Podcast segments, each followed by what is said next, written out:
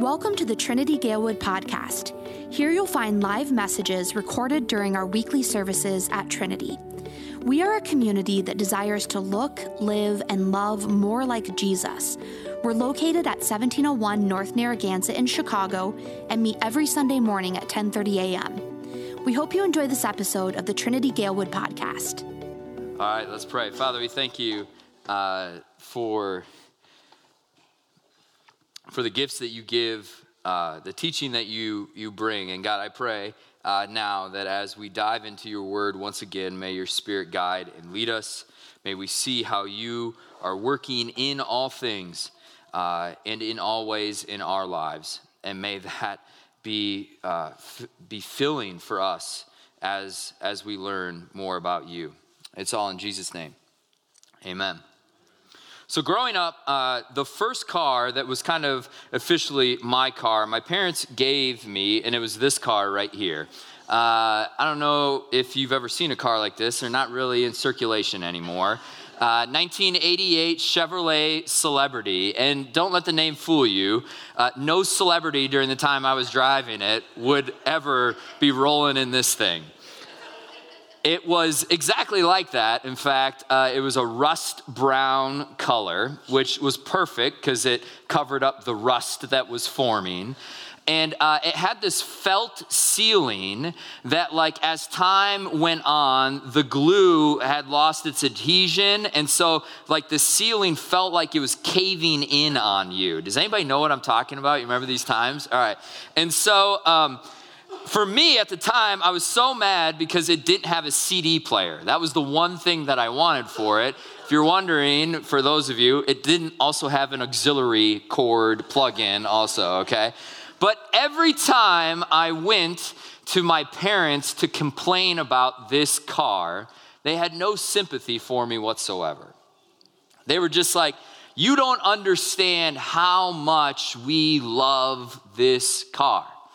In fact, for them, uh, it was the first car that they purchased together when they got married. And they said to me, David, even when I was like stalled out on the road calling him to come pick me up, said, David, you need to understand that we want you to steward this car like we have. And, and at the time, I had no idea what in the world that meant.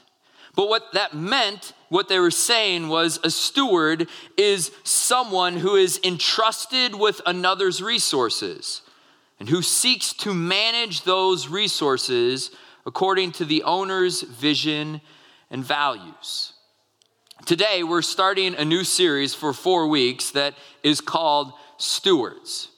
And as we uh, embark on this journey, for me, I think back of this car something that didn't seem like all that important of a thing, but it was very important to my parents. And, and a steward is that. I love that definition. It is being entrusted with someone else's resources. And we're called to manage those resources as the owner sees fit. In fact, the Bible would use this language itself in 1 Peter chapter 4. It says this As each has received a gift, as each has received a gift, use it to serve one another as good stewards of God's varied grace. What we believe is that, that God has given each and every one of us gifts. And what the Bible is saying here is that we're called to be good stewards of those varied gifts that we have. And so, over the next four weeks, we're going to be looking at four different ways of what it means to be a good steward in understanding priority, intentionality, influence, and even generosity. And that stewardship comes with all of us, which includes even our finances. Now, today I want to talk about this word, priority. And um, I get it. You may have received a letter from me this week. You may have received an email from me this week about, I really want you to be here and make this a priority. And you might be ahead of the game to say, like, well, is the church just going to be asking me about money and this is going to be a really awkward conversation?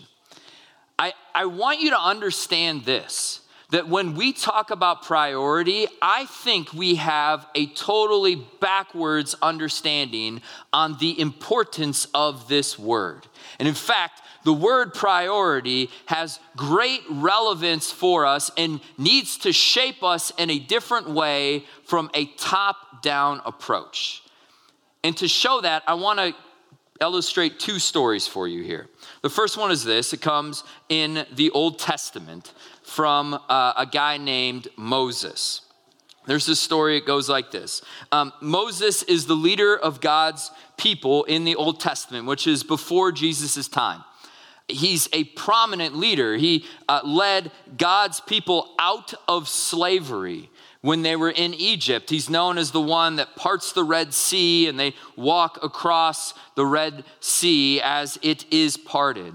And, and then they go into this journey of wandering in the wilderness for 40 years.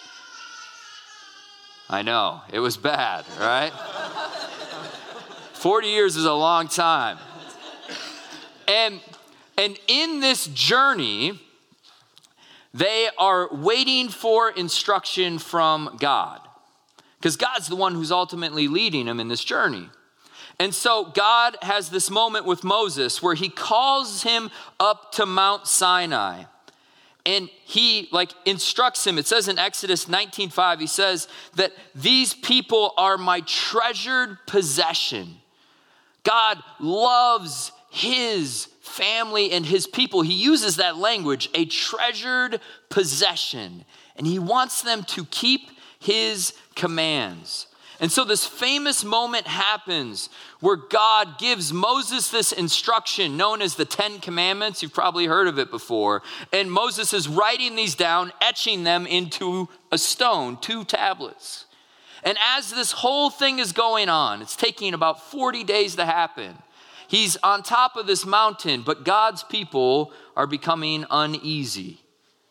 They're disappointed. They're waiting for God, and it becomes frustrating for them. And so we read that this happens in Exodus chapter 32, verse 7. It says, And the Lord said to Moses, Go down for your people, whom you brought up out of the land of Egypt have corrupted themselves. Leave the mountain, go down. They're, they're, they're doing some wrong things. They've turned aside quickly out of the way that I commanded them. They have made for themselves a golden calf and have worshiped it and sacrificed to it and said, These are your gods, O Israel, who brought you up out of the land of Egypt. Moses goes down the mountain and he sees God's people had started to worship this golden calf.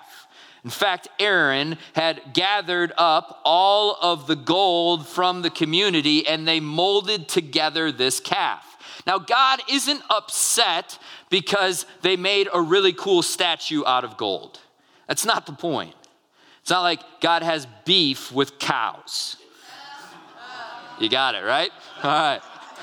Wasn't sure about that one. So, but, but, but what his point is, is he's frustrated with them because they've, they've gotten their priorities out of whack. They've put this golden calf into the God spot. Remember what God says. He says, that they are saying that these gods have delivered us out of Egypt. That's what God's upset about. And so Moses comes down from the mountain, and we read this. His anger burned hot and he threw the tablets, the, the commandments that God had given them, and broke them at the foot of the mountain. He took the calf, I love this, and he made he, he the calf that they had made and burned it with fire, ground it to powder, and scattered it on the water, and made the people of Israel drink it. That's just a, a sweet move by Moses, right? He's so upset here.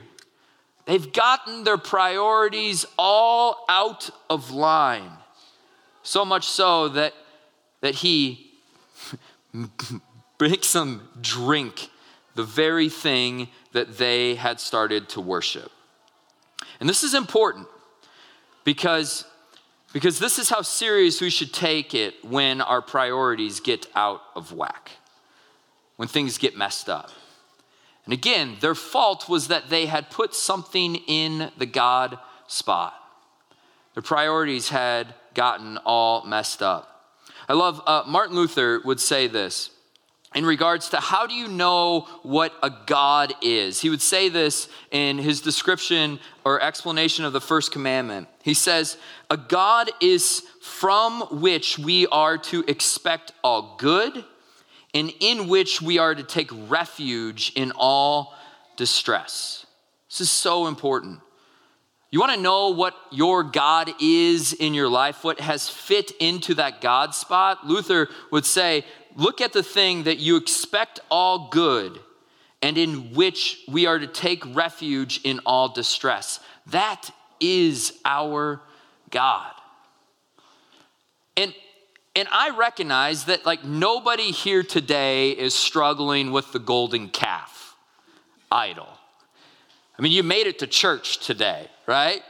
You came to sing some songs and worship God. You're not like sitting at home around a golden calf.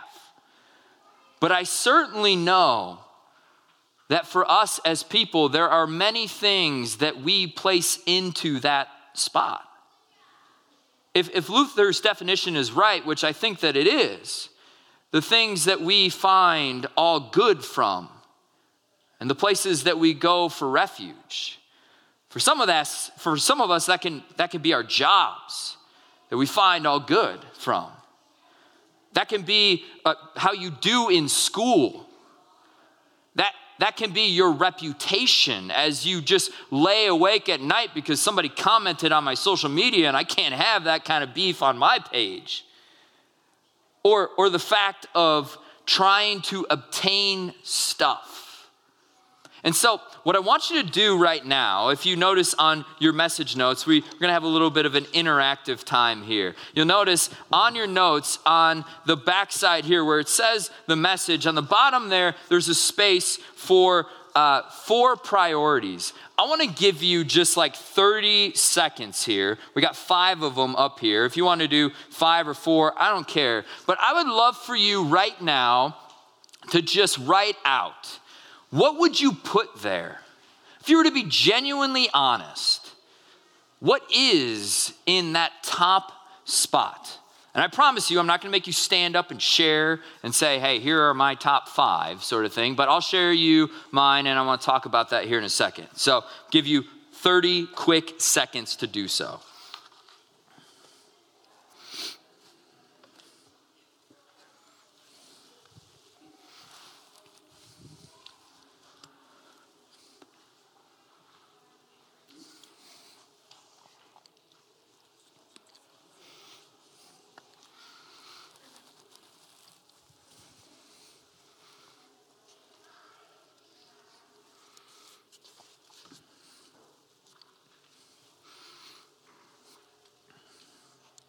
Are you done?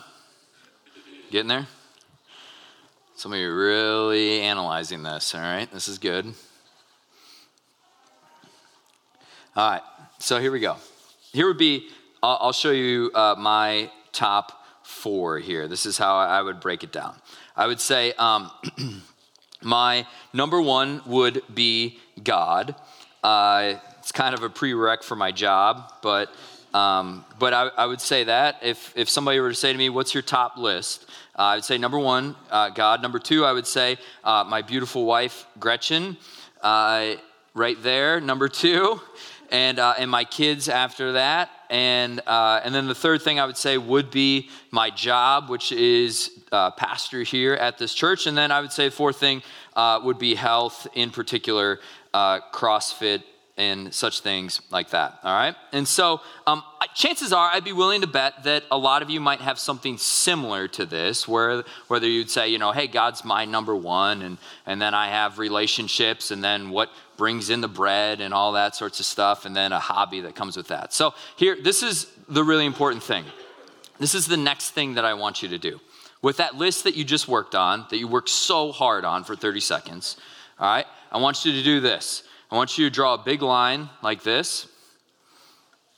Are you doing it? All right. And I you to draw another line like this right here.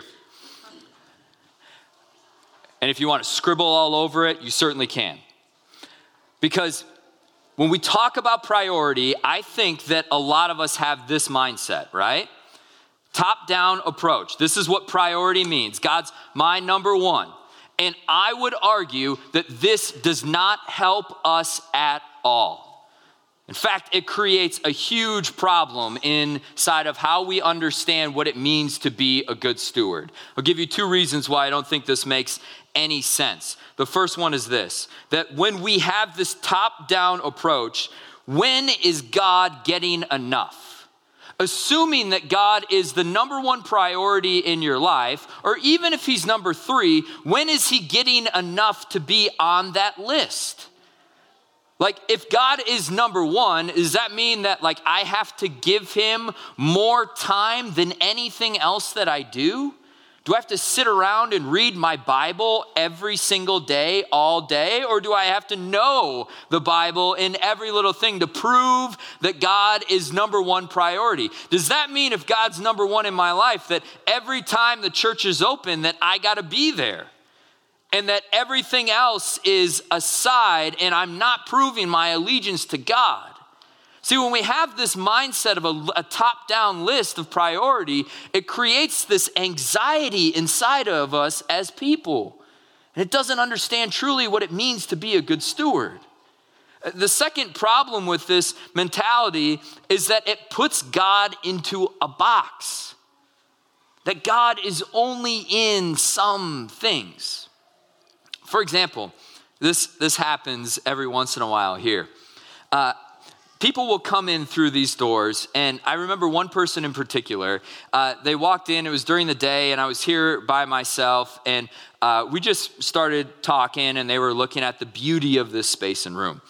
And, um, and as we were discussing and talking about things, things became a little bit more comfortable and all sorts of stuff. And the person like dropped a swear word, and immediately covered their mouth. They're like, I can't believe I just swore inside of a church. You ever said something like that? And, and to me, I thought it was really funny because it was like, you think God heard you more because it was inside the church? Like it's just amplified, like he really heard you on that one, you know? Like, like why, like what's this thought process, right? That we've made this thought in our mind, and I think it's attributed to this that we put God at, at number one, that we have no problem in like in being truthful and honest when we're inside a church building, but but when we go to our job, we we manipulate, we cheat. We, we think that, well, God's really not involved in my work or as an athlete or as a student that yeah i can be honest when it comes to church stuff but but like in my schoolwork like well at least i can kind of like you know shortcut things. I think it comes from an understanding of this kind of priority list and it's not helpful for us at all. It misses the heart of what it means to steward the gifts that God has given us. And so, that's why the second story is so important.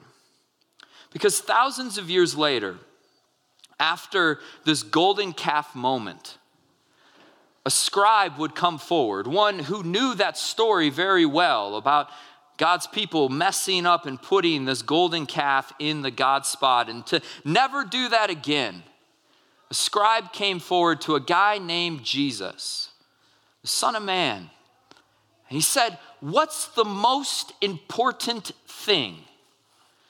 And, and what, what the scribe was doing is, is he was saying to Jesus, Hey, Jesus, what's your one through five? What's, what's the most important thing about life and purpose and meaning? And Jesus answers the scribe this way. We read these words. He said this the most important is Hear, O Israel, the Lord our God, the Lord is one.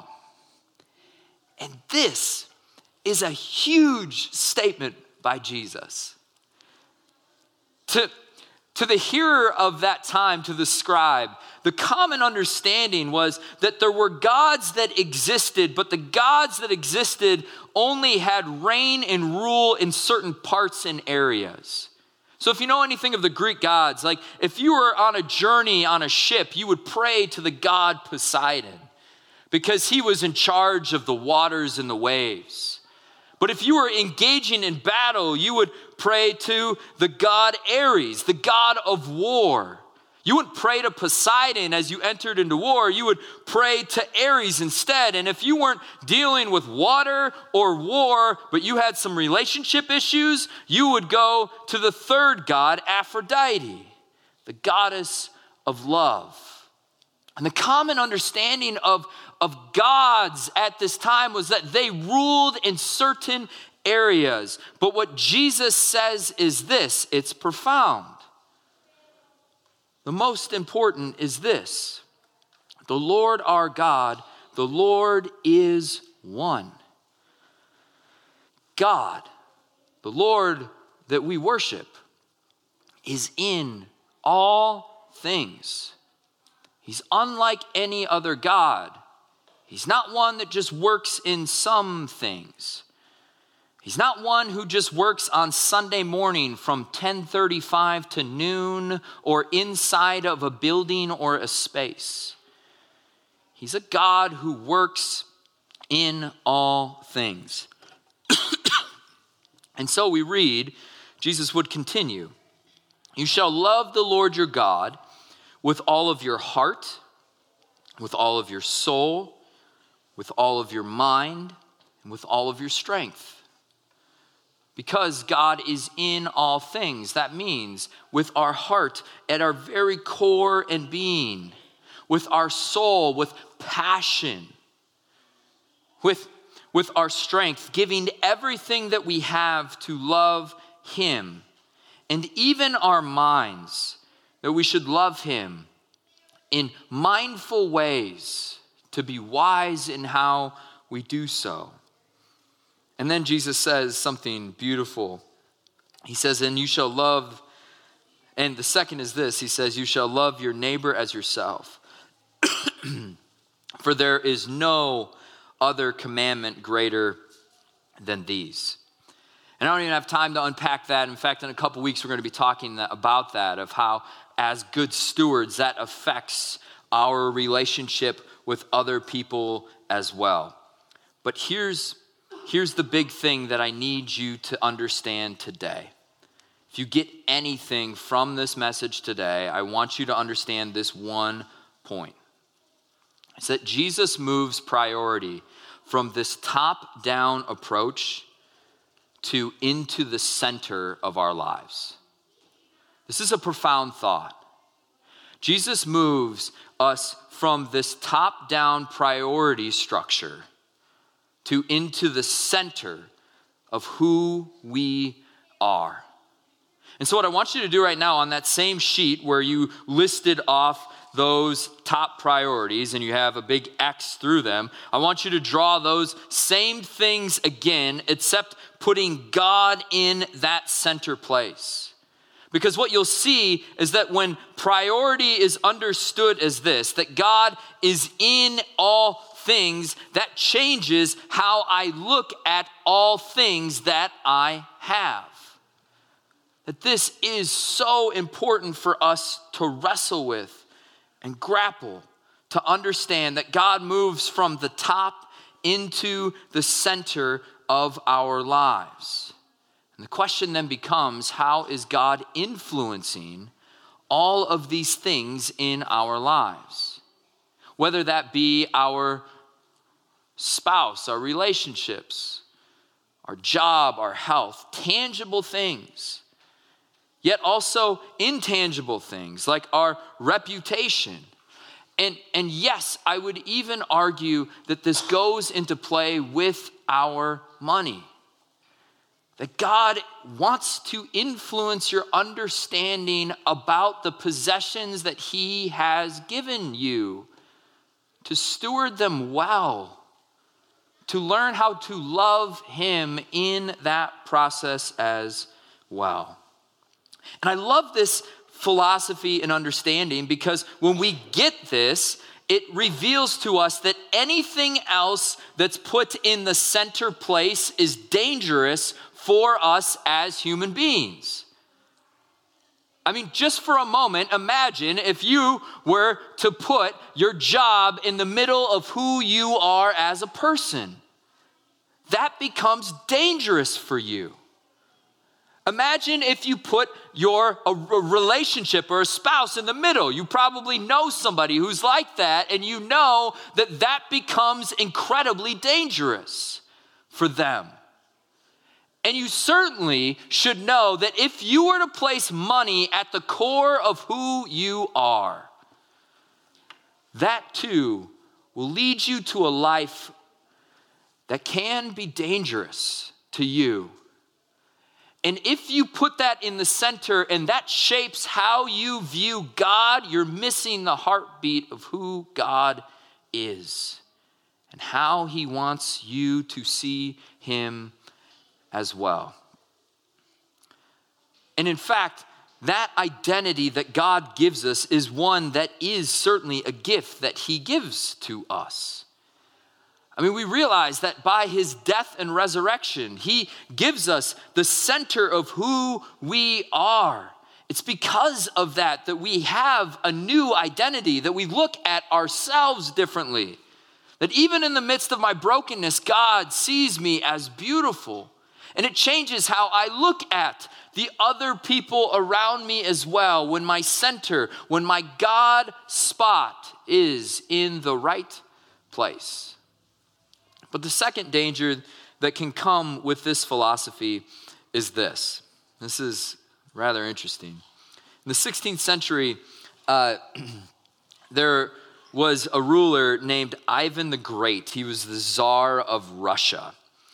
And uh, many, uh, in, in the area and territory that he was ruling, somebody had brought the good news, the gospel of, of Jesus uh, to this area. And, uh, and so much so that the soldiers that worked for Ivan had said that they wanted to be baptized. And uh, they felt this complexity in, in the struggle of their profession and what they were doing and this identity that was given to them. And so they decided that they would be baptized. But in the process of being baptized, and they would, went out to the lake to baptize them, as they would dunk them in the water, the soldiers would bring their swords with them and they would hold them out of the water as a symbol to say that most of me is God's, but not this arm that is going to kill. And, and as I hear that story, I think it robs us of understanding what God is really saying to us. But I can relate to that story in many ways. Because there are things for us that we hold on to, that we just say, All right, God, you can have everything except for this one thing. And maybe for you, that is money. Maybe that is finances to say, you know what, like, like I'm broke right now. What would God do with a dollar bill every single week? I promise you that God would be shaping your heart in the process of doing that. You might say with a relationship, like, like you know i really love jesus but you know she doesn't love jesus so much and, and such things like that. I'm just going to kind of hope that eventually the water is going to splash on her you know? And i know it's really complex with that but could we be honest about the fact of that priority means that god is working in all of my life? And so i think back to this car that my parents gave me many years ago.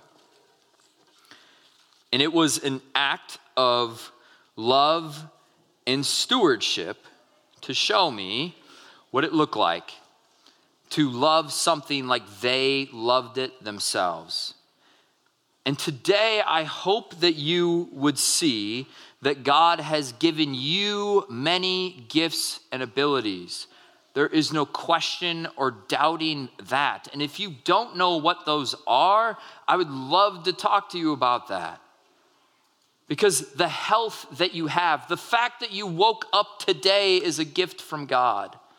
The clothes that you wear is a reminder that God has provided for you.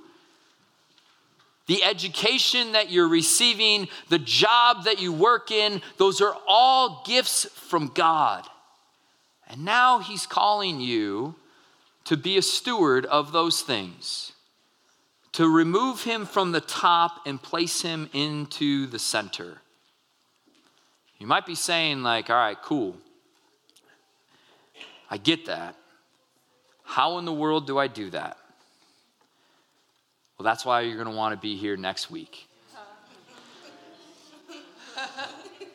because, because we're going to talk about what it means to be intentional. And I know that for many things in our lives, to be a good steward, it requires some intentional moves to create new habits in our life. So let's pray. Father, we thank you so much for the gifts that you give, the promises that you bring, and how you call us to steward all of the things that you give us for your glory. And God, I, I pray today that we would see in a new way that you are in all things and the beauty that that brings, the freedom that comes with that, that you've saved us from the destruction of, of idols and things that we seek comfort and refuge in that are not you. We know, or maybe we don't. I pray that we would know that, that only you can provide peace and comfort and refuge because you're the one who conquered death. And so, Lord, I pray that as we continue on this journey, may we be better stewards. May we learn what it, what it means to love you more fully and to better understand the gifts that you have given us and how they can be used to glorify you. We pray this all in Jesus' name. Amen. On the night that Jesus was betrayed, he took bread and he gave thanks. He gathered together his disciples and he said, Take and eat. This is my body, which is given for you. Do this in remembrance of me. In the same way, also, Jesus took the cup, and after taking a drink, he gave it to his disciples as well, and he said, Take and drink. This